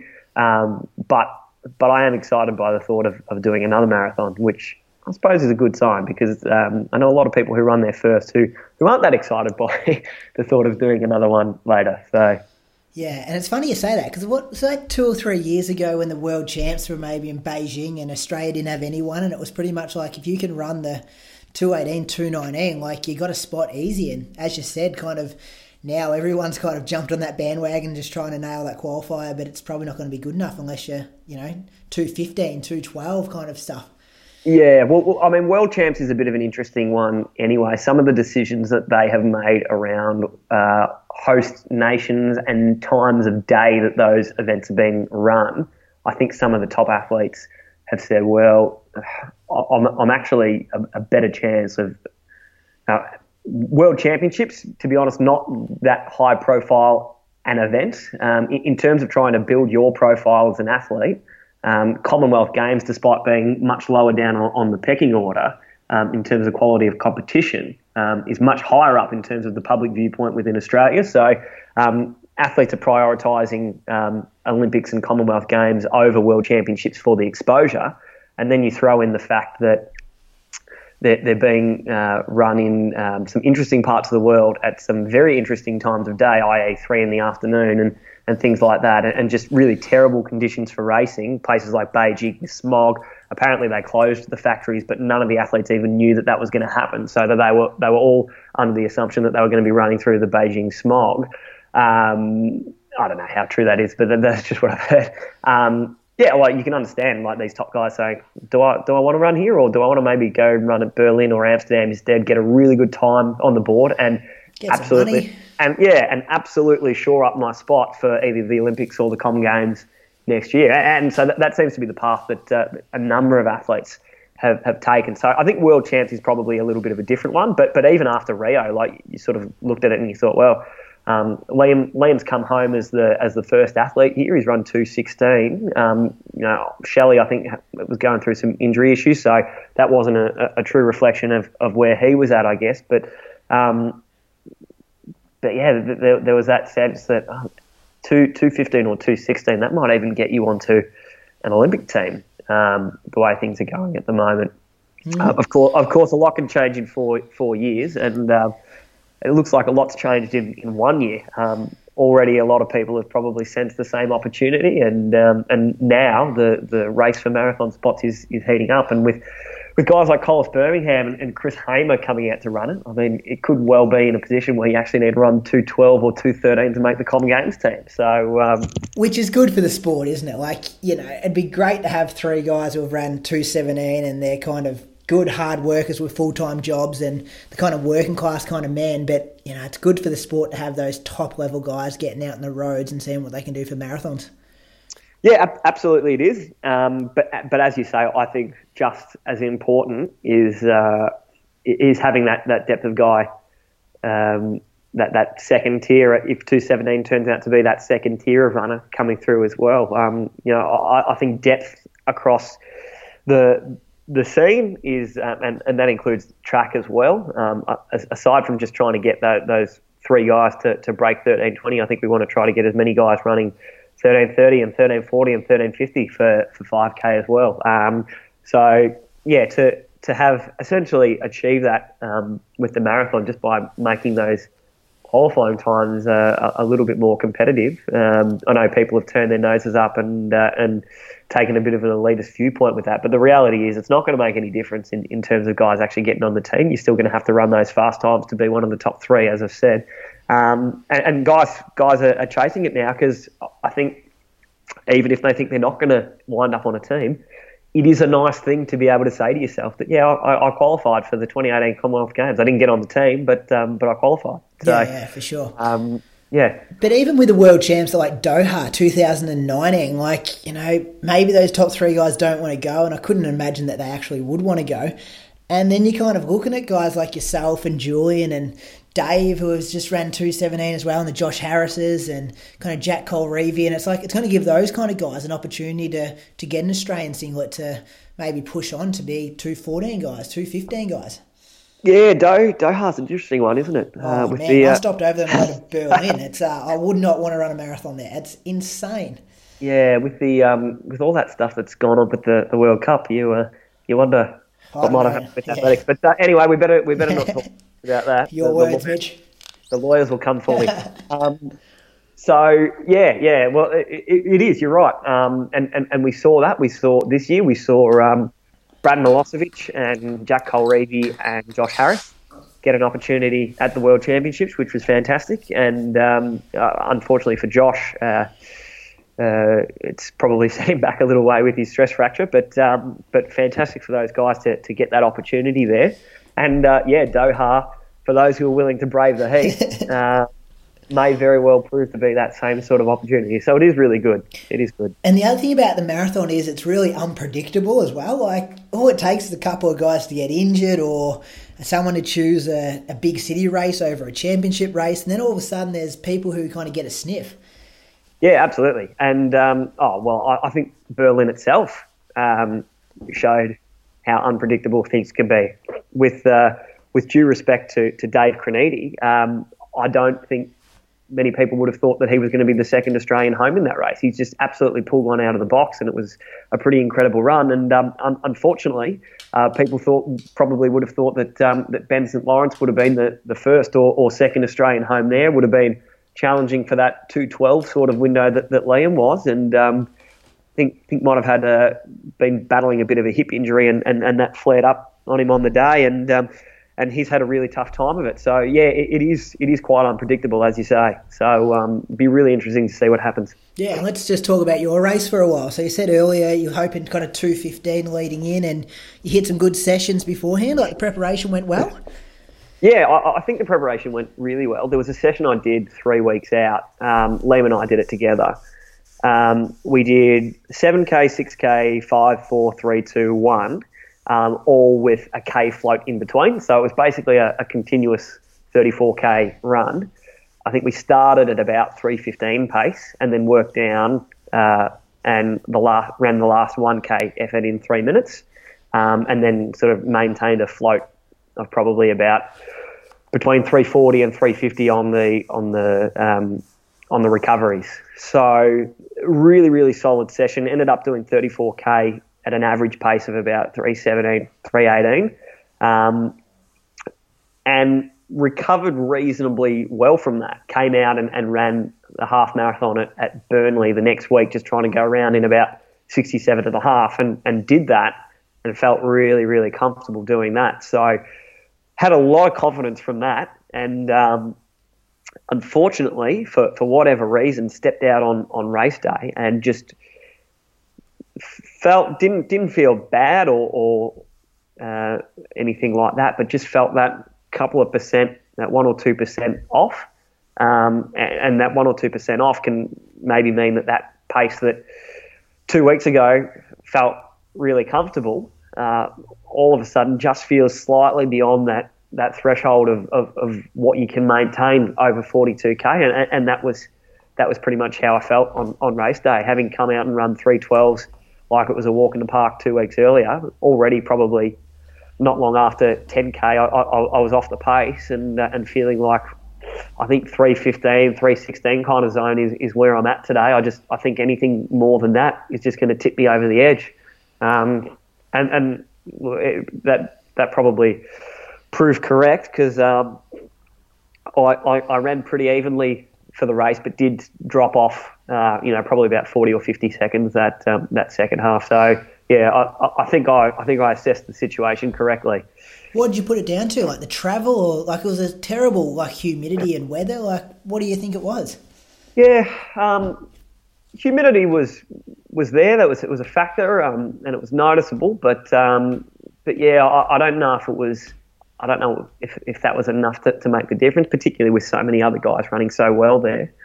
Um, maybe travel a little bit. Um, felt felt pretty good in the legs before the race, but just I don't know, maybe had this, maybe still just that little bit of a cloud of fogginess there in terms of um, having adapted to the, the travel. So, yeah, I don't know. Not not sure what, what you put that down to. Um, it's uh, it's it is frustrating when just for whatever reason you're not there on the day. Uh, you're not where you need to be on the day. But um, but yeah, happy with the way that I, that I readjusted. Maybe the taper side of things as well. Uh, first time ever trying to taper and, pull back from a mar- for a marathon. Maybe I didn't get that quite right. Yeah, and the frustrating thing is, I don't know if you find the same, but you got to wait like six months to have another go at it. It's not like you can just bang out another one the next week. Um, so I, I crossed the line feeling surprisingly okay. Um, managed to kick home over the last 2K, around 308s or something for the last 2K. Um, so, you know, was feeling was feeling pretty good and, and pretty chuffed really that um, on what had been a tough day, I was able to hold it together and, and even kick home and, and, pick up on a few guys who'd gone past me because um, apparently that doesn't happen too often. When guys go past you at 35k, they normally just keep going and going and going. So um, I actually was able to claw back a little bit of ground, finish feeling pretty good and thinking, all right, haven't run what I want. When's the next marathon? Um, and now I'm home and reality's kicked in. Uh, I recovered really well from that 34k session, which was at a pace not much slower than than what I ran for the for the race, and um, and I've done you know a number of 45k runs in, in, training and been able to recover from those really well. But um, that middle ground of running the 42 on race day at that fast pace that extra 8k from that hard session I did, it's just it's really just pushed me over the edge. Uh, the first rod back was terrible, as I knew it would be. I think I ran 5k in half an hour, so I was doing six minute Ks. And then the next run I did uh, 6k in half an hour, so 6k at five minute Ks. And I thought, oh, okay, well, that's all right. Uh, that's, a, that's a pretty good jump on, on yesterday. And then since then, it has just been so slow, such slow going. Um, only got back to sort of running around probably 420s a couple of days ago, and even then not feeling especially comfortable doing it. So, um, yeah, there, there is a part of me that's thinking, oh, maybe I'll, depending on how things pan out over the next few weeks, what guys do in Melbourne or Amsterdam, if there's a reasonable or realistic chance that running a 216 could get you on the team. Maybe I'll have another roll of the dice and try to run 216 and, and, and maybe look at trying to run Fukuoka or something like that. But at the moment, oh, I'm just thinking, how do I even get out and go for a, a run and just feel normal yeah, bangs, bangs you up, doesn't it? Yeah, it does. It really does. And, and so I'm starting to understand that now. I'm not sure that when guys say, oh, you need you need six months, I'm not sure that you need – I'm not sure that you need six months to, to feel capable of, of fronting up on the start line again, but you probably need.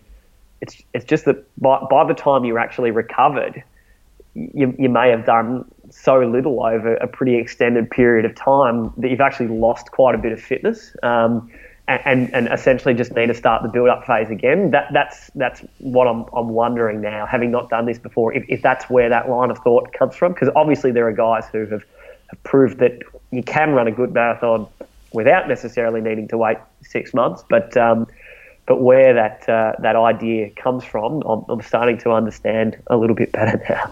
Yeah, yeah, that's interesting. So Fukuoka is kind of at the back of your mind, possibly.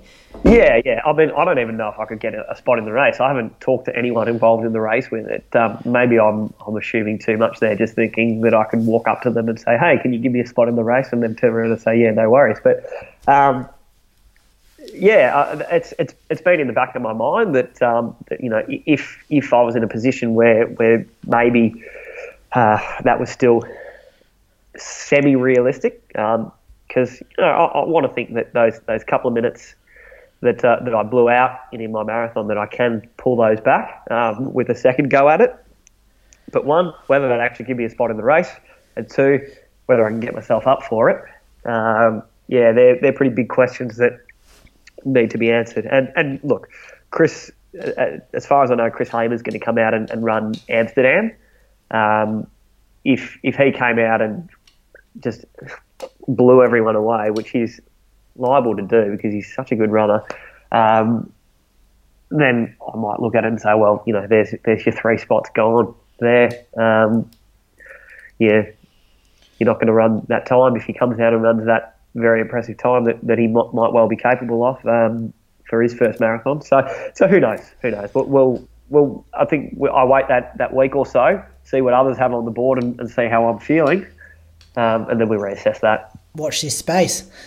Yeah, yeah, absolutely. Yeah, yeah, that's good. Hey, um, I've got a number of questions written down here. I know we're getting tight for time and stuff, but I might Yeah, just throw some of them at you and just, well, maybe first up, maybe tell the listeners, and I'd like to know as well, like the process of you getting into Berlin. So, like, obviously, an elite position in the race hotel. How does that? What's the back end of that look like?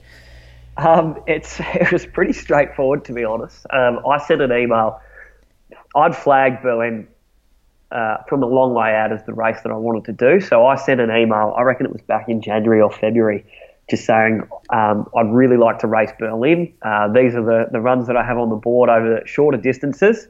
Um, and based on that, I'm, I'm hoping to run somewhere around 215. Uh, happy to happy to pay my own way for, for everything.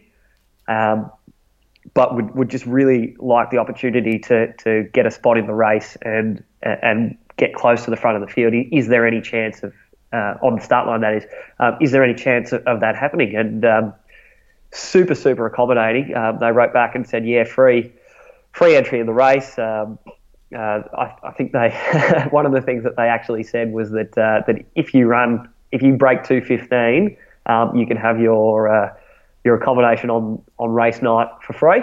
Um, obviously, that didn't happen. So so yeah, given a spot in the in the race hotel, but but had to pay for that. Um, but then given free entry into the race and um, a spot up the front and access to all the the elite facilities. So uh, really really fantastic uh, experience and, really accommodating there. And uh, I think there is still a thank you email that I need to send for that. So you've reminded me there about that. So thanks for that, Brady. Um, But, but yeah, so um, look, I, I, don't I don't want to throw this idea out there that uh, that that's just what you do and that's the, the process because I'm not sure that that is a process. There probably is some sort of process there that I've not been aware of and ignored, and uh, and I've just happened to come across someone who was very accommodating and, and helped me out there. But uh, that that was my process. So um, got that spot in the race, and um, the the interesting thing was just not knowing um, which uh, look, there was a, uh, an element of uh, of keeping certain information from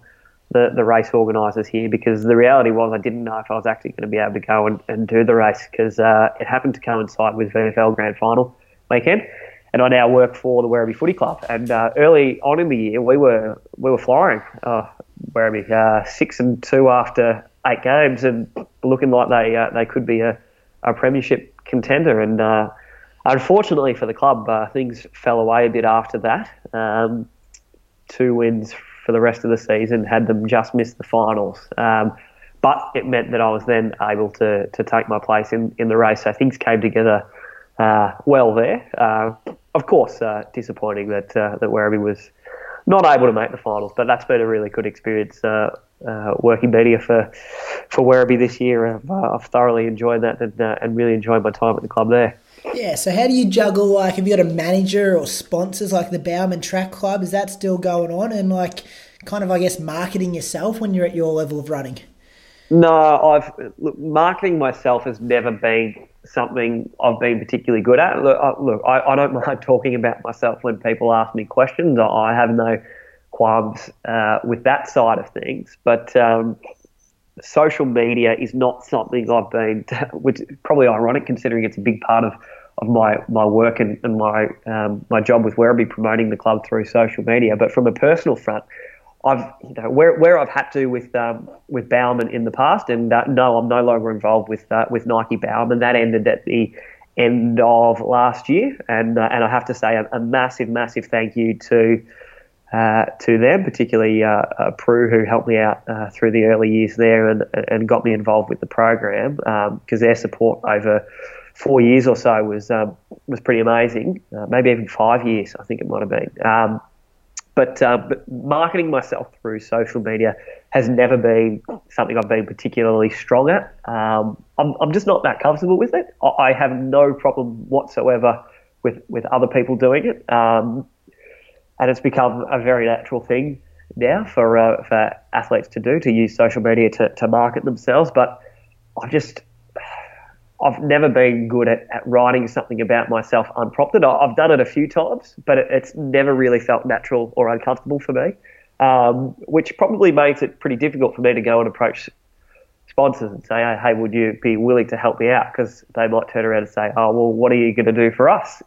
And uh, from a social media point of view, the answer is probably not that much because it's uh, it's just it's not me and it's it's not what I do. Um, so as I said, I've the people who uh, are friends with me on Facebook might look and say, "No, hang on, I remember you posted some you posted some self-serving photo of you in your Nike shoes or something about your race result," and, and it's true, I did. I have done it in the past, but um, but it was never something that came particularly naturally to me. Um, so, yeah, for any pr- prospective sponsor, um, it, it, makes it hard. I'd, I'd, always be prepared to, to go and, and talk at something or, or help them with some sort of event or, or anything like that. But um, but uh, pumping my own tires up on Facebook um, is just it's just not something that yeah, sits all that all that well with me. And, and, and, I don't want to make it sound like I'm, I'm being judgmental of, of, anyone who uses Facebook for that purpose. Um, absolutely no issue with it whatsoever. It's just not something I feel personally comfortable with. Yeah, because times have changed, haven't they? Like it's not so much you run, you know, certain time for 10k, you're automatically sponsored. Like you got to bring value to the sponsors outside of just your running performance these days.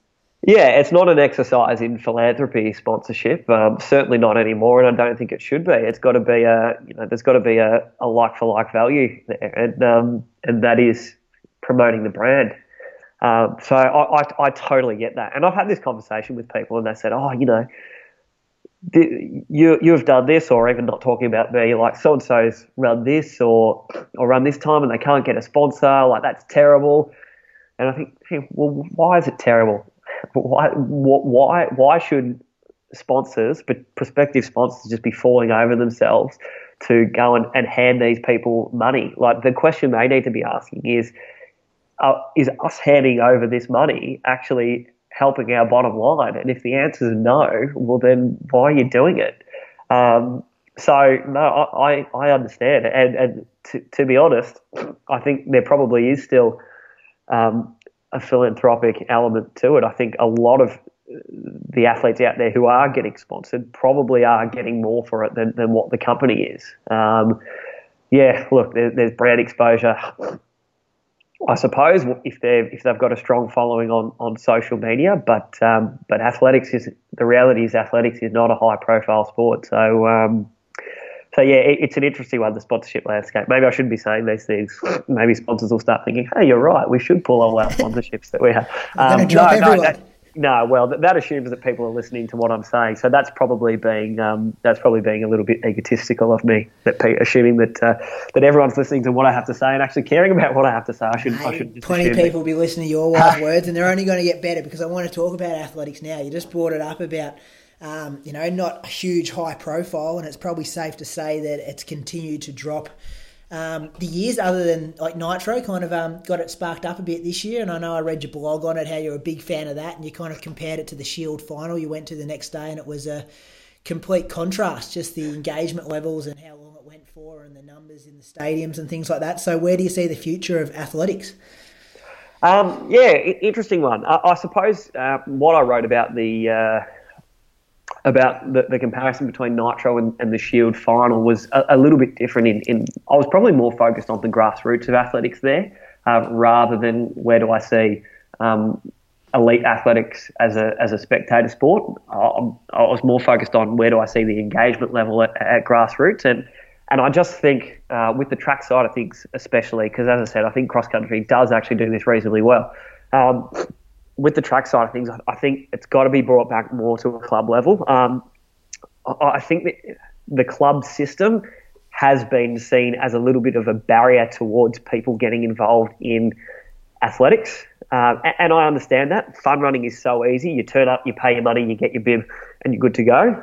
If you say you want to get involved in, in track and field, it's like, oh, okay, well, you've got to find a club and you've got to find the club that's right for you. And you've got to make first contact through the club and, and not all clubs are, are particularly well set up or organised for those initial conversations. It is a daunting experience for people getting into it. So, so I understand that side of things, and, and maybe uh, a push from administration to try to, to scale back the club side of things uh, at athletics, which is what it feels like is, is going on a little bit now.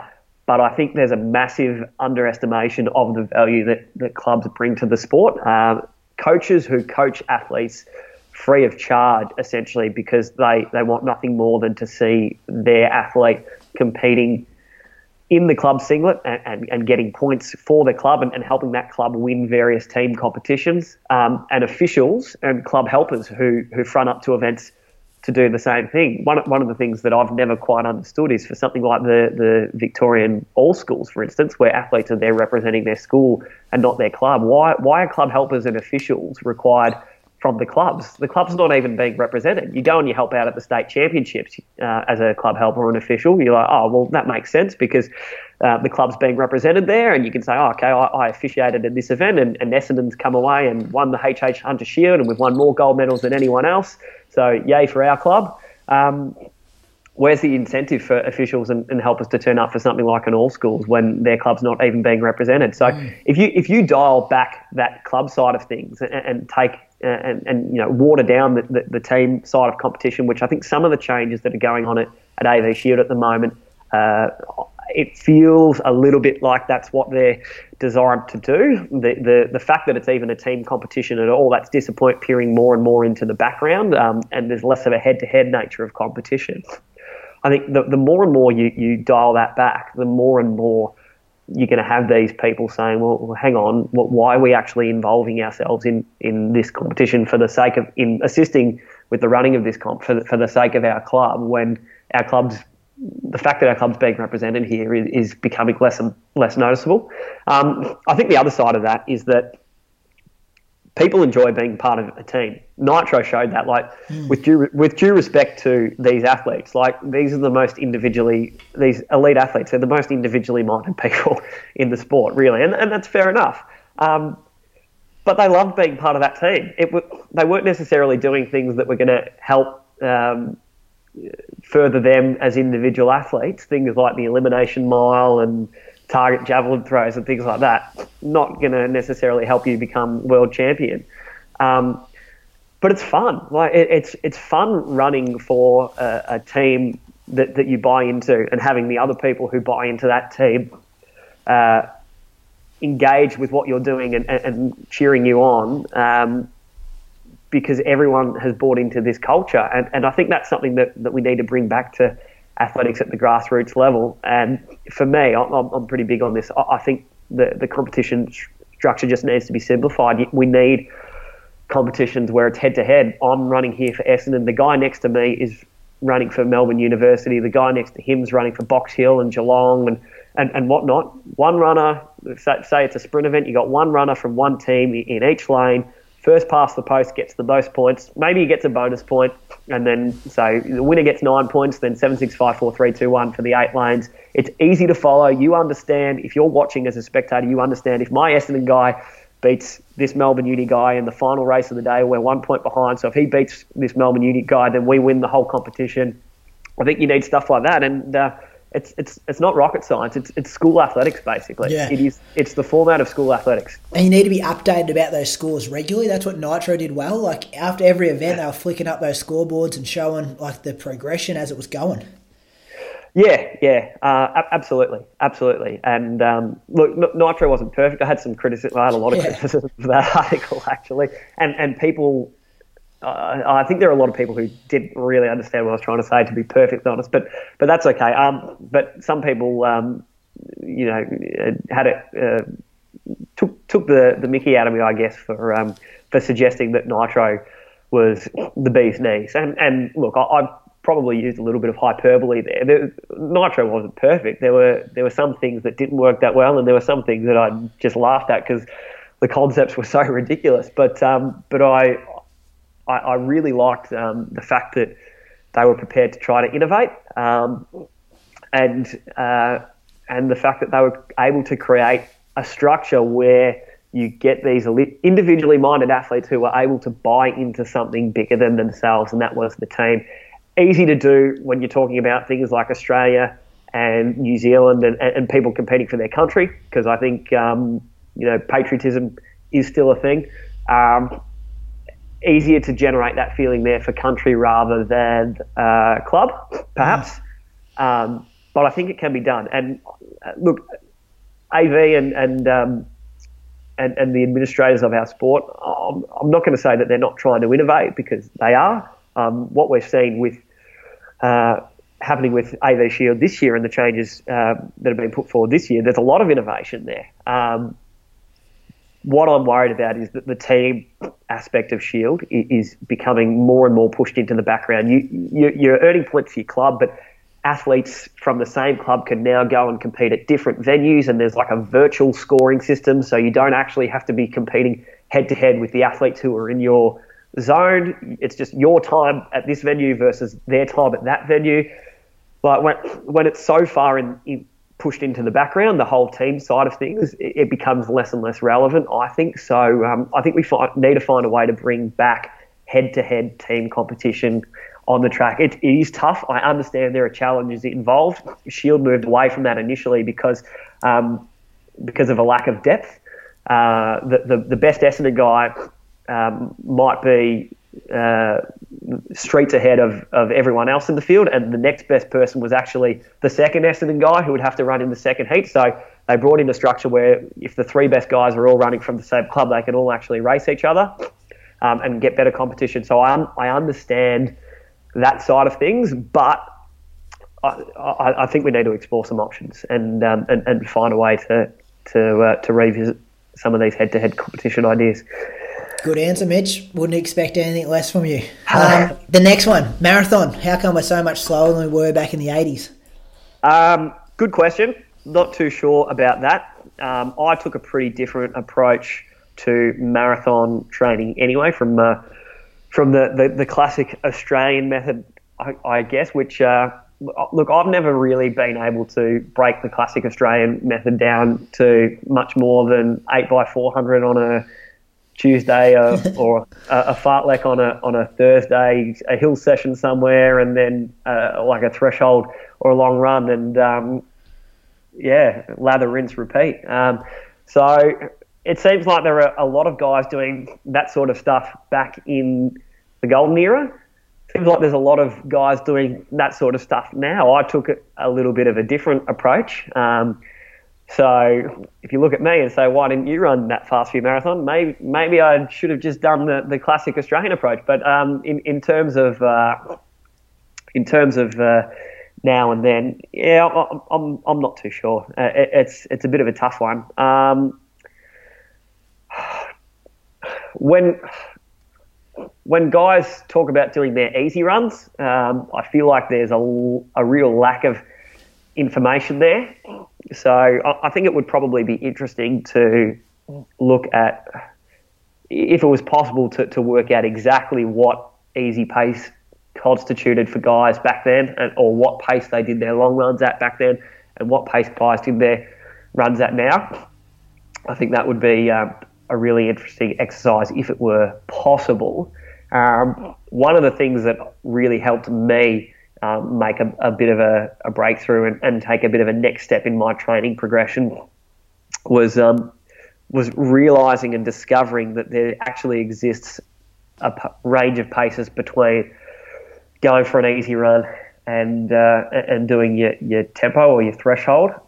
Um, and I think I was able to make some, some pretty good fitness gains at, at various stages of, of my career, if you want to call it that. Uh, by going out and rather than doing a half hour tempo run at you know 310 to 315 pace or going and doing uh, you know an hour run or a 90 minute run or a two hour run at you know 4 415 pace or, or slower why don't you try to run for 45 minutes up to an hour start off at maybe 340s and then maybe try to get down to 320s or something like that. And um, and doing a, more and more of that sort of work in that middle range of, of steady paces, I guess. So um, that's something that, again, I don't know about the marathoners from our golden era, but certainly you look at um, uh, the the top New Zealand guys um, back in the day when everyone was on the the Lydiard method, um, which I think a lot of what Australian training is or has become popular with Australian training has been adapted from. Um, there was a lot of steady running in there. It wasn't threshold running, but it wasn't easy running.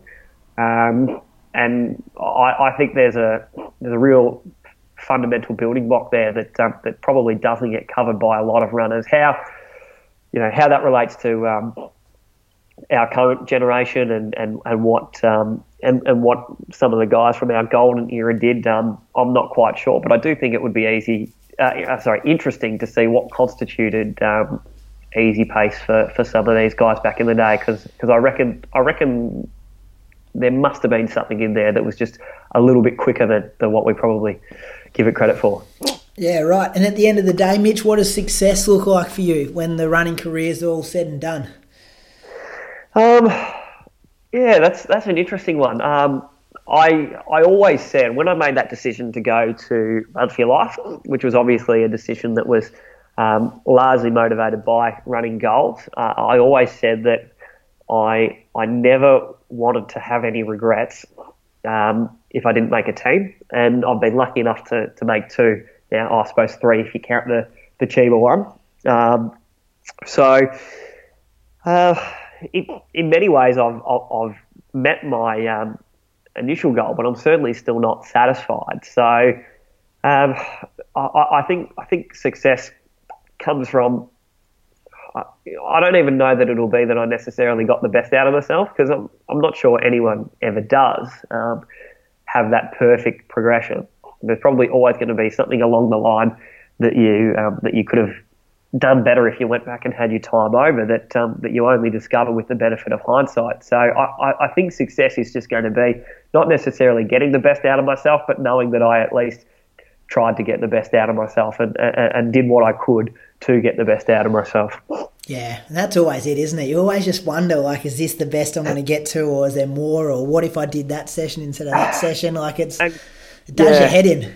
It does, and and at a certain point, you need to stop thinking about it because training is never going to be a perfectly controlled exper- experiment that you can draw uh, really, really strong conclusions from. You're never, you, if, you perform a, a specific type of training for a period of time you're never going to be able to then go back and say, okay, am I better off doing this training instead? Because you, you won't ever be able to get yourself back into the exact same space you were in when you started that previous form of training. And and if you embark on a new type of training, you're that's going to be influenced by the training that's come before it. Uh, training's a, a constant process of adaptation, and I think a lot of those adaptations you carry with you for a long time. So if you're if you try a new form of training and it gets better results than, than what you did previously, you might be inclined to say, oh, well, this form of training is better. But if you hadn't done that other type of training beforehand, you may not have had the foundation that allowed you to get better with that new type of training in the first place. So it's, it, it is, it's a, it's a really,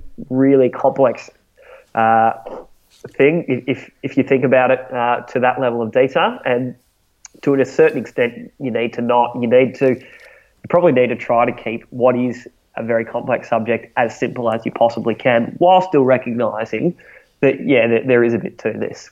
Yeah, good response. And final question, mate. I always ask the people if they've got a mantra or a philosophy or a life quote they try to stick to in their life. Have you got anything? Um, oh, you, you, did give me a, a, little bit of time to, to prep for this. Um, uh, and and I, I, don't have anything too good, but um, I guess you want to enjoy yourself. Um, you want to enjoy yourself and you want to get the best out of yourself, um, but you want to not do it at other people's expense, and uh, and you want to have good people around you. So um, that's uh, that doesn't sound particularly poetic. I would have loved to have had some great quote that I. Uh, by some famous historical figure that I could have drawn on, but um, but unfortunately I haven't been able to put anything together. So um, that's that's probably the best I've got for you at this point. I reckon you do that pretty well though. You're always got a smile on your face, and you're a pretty happy guy, and you got a you know pretty good life balance between other things going on in your life, not just running. Like you seem to be in it for the for a good time. Yeah, I I absolutely am, and um and that's been I, I think that's been the the uh, one of the really great things that has happened through my whole process of, of trying to be a better and better athlete. When I was a kid, I I loved it for the competitive side, but I didn't really love training. Um, some of the shorter, sharper stuff where I could uh, hit the track and, and do some faster reps. I enjoyed. I Hated going for long runs as a kid, and I virtually didn't do them. Um, uh, just trained on the track, but through trying to get a bet, become a better and better athlete, I've learned more and more to appreciate running for running's sake, um, and simply enjoy the process. So, look, throw that in for the for the mantra as well. Um, have have the end goal in mind, but enjoy the process. Um, you're retired for a long time. I've heard uh, a few people say. So uh, when you get to the point that you you can't do this anymore, or, or, you can't do things to the level that you once did, you want to be able to look back and say, "Hey, I, I wasn't just doing this so that I could get to this end result and say I achieved this with my running career. I did it because I actually enjoyed myself in the process." So those. Uh, those long runs that just seem to drag interminably, or those uh, those short, sharp lactic inducing sessions where you just want to die. I think you got to sometimes you got to stop and appreciate the moment and, and say, "Hang on, this is actually what I want to be doing." Yeah, spot on. Because then you get to think, like, especially like Berlin, like you do big build ups for those marathons and stuff, and then they're over, and then it's like, it feels like someone's died and you've just lost a part of yourself, and you're so much of your thinking. Like, I'd do anything to go back to three weeks before Berlin now and just to be super fit and not as sore and kind of enjoy the moment of that build up again. Yeah, it, it is. You're right. It's a it, it's a big come down, and, and I've had um, I've had a little bit of experience with that sort of feeling in other areas. When I um, at school, I, I, was involved in, in a number of the school productions that, that were put on at, at St Bernard's College, and um, and some of the best experiences of my life being involved in those. And um, and when when they are finished, uh, it was it was a horrible, horrible feeling. Um, you know, going to an all boys school and um, and being involved uh, in these school productions with the local girls' school, and then realizing all of a sudden that you're not going to see any of these girls anymore. That was probably um, a big part of it um, when you previously had been seeing them, well, you've been seeing them like two nights a week um, for, for rehearsals, and then you, you go through this massive period where you put on eight shows in the space of two weeks, and, and as a as a cast of forty or fifty or sixty or, or whatever it was, you just you're in each other's pockets the whole time. Um, you, you do the show, you, you have this massive high, the party afterwards, and then it's all over, and you've got to go back to school on Monday, and it is just the worst feeling. Um, so so yeah, the, the, the, one thing with that, after I went through that experience the first time and, and went back and did it again, when when you're in those moments, when you you know you're up on stage or you you know you're all celebrating afterwards, you're in that moment and you say, you know, I, I don't want this moment to end. Like I, I want to not not to be holding on to things for too long, but you say, you know, I, I, I, want this I want this feeling to last and I want to appreciate this feeling while it lasts. And I think sometimes in life um, we don't do that enough. And and with running it's easy not to do that because probably the difference with getting up on stage and performing and, and running is that running hurts. Running physically hurts. Yeah. Um, so a lot of the time you, you, it's easy to fall into that trap of saying I wish this was over. And then you get that massive feeling of satisfaction at the end from, from having done what you want to do. You're like, oh, now it is over. I'm, I'm, I'm a bit sad. So, uh, yeah, I, I, think enjoying the process, enjoying the tough times uh, while you're actually in them, um, I think is something that probably none of us do enough, and, and we need to try to do more. Spot on, mate. Thanks for your time. We've spoken for ages today, but that's uh, it's all good content. I think the listeners are going to get quite some uh, value out of that. Oh, I hope they do. There was a bit of rambling in there on my part, but, uh, this, but no, is, this is what we do every week. We just ramble on about running. That's people love it, mate. Don't. It's all good. Very good. Uh, thanks, Brady. I, I, really appreciate you um, you having me on. And um, and if I'm honest, I've, I've probably only just um, discovered some of your your great work quite recently, but um, but it's it's very impressive, and uh, yeah, I'm looking forward to see where the podcast goes in the future. Yeah, it's an interesting medium. Like I think we kind of spoke about it a bit after Berlin. Like it's I just kind of came up with the idea because I knew there were so many guys, especially in your boat. Like you've got interesting stories and you're training hard, and there's there's just no media around. Like I'd love to put on a podcast, and I kind of made this podcast for myself. Like I would have loved to download a Mitch Brown two hour podcast and um, listen to it on my long run. And that's pretty much what people do because there's just nowhere you can kind of get this content of, um, you know, if you're not super elite in Australia distance running, it's hard to hear about people's stories. Yeah, yeah, uh, you, are right, and um, you know, there, there's not a there's not a mass market for it. That's that's the reality of it. In, mm. And when I, when I say mass, um, I, I mean, in the sense of there is for something like uh, Aussie rules football or, or, or cricket or, or, the other sports that, that, dominate the Australian landscape. But there, but there's a good market for it, um, and and um, pe- people. Uh, I've been surprised by um, by some of the, the people that have come out of left field that um, that uh, you know are, are, regular listeners to you and, and, know what you're doing just because um, you know they've got this this little link into the running community and it somehow led them to to listening to you and becoming regular subscriber and and listener to, to your podcast. So um, yeah, it, it probably is a bigger audience than, than, than we might uh, initially think or, or, or realize. So um, to actually have a medium that allows you to do that is is fantastic, uh, and I think you're doing a really good job with it. So keep it up. Yeah, nah, it's blown my mind. Especially when we started doing the road to Berlin stuff, just documenting our training. Like we just thought that was a bit of a random idea, and we'll just get on Skype and kind of just really just talk nuts and bolts about marathon training. And like, yeah. we had a listen, like Brad met up with a listener in Madrid the other day who took him out really? to a paella bar and he was drinking ah. sangria and like,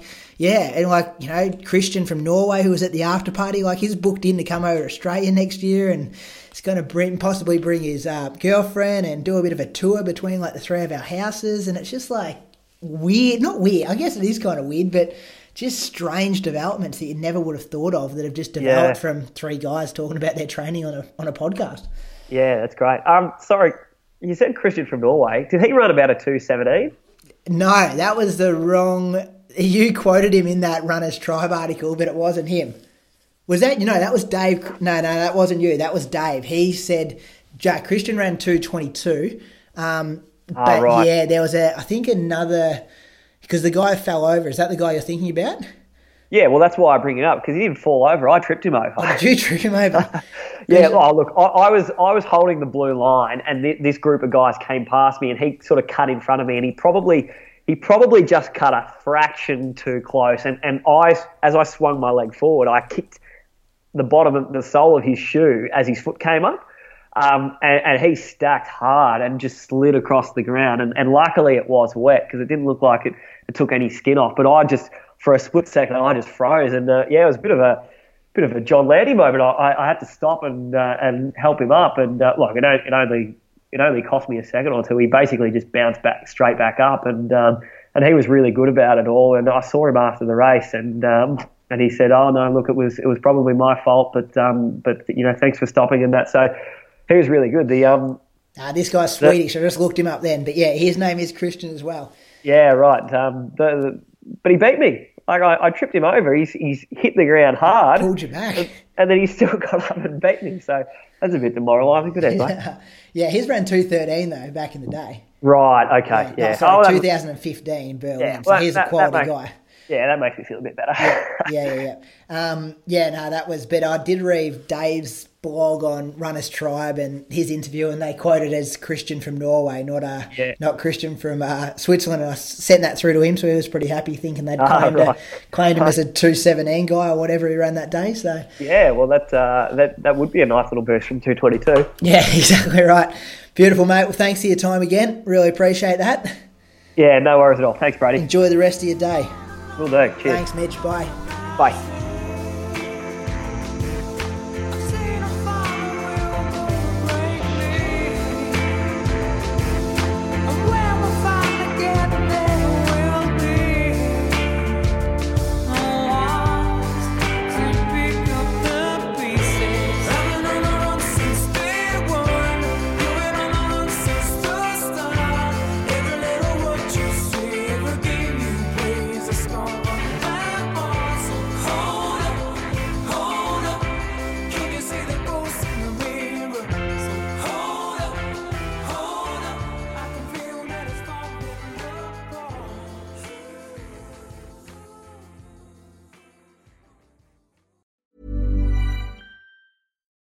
We're on a budget, we still deserve nice things.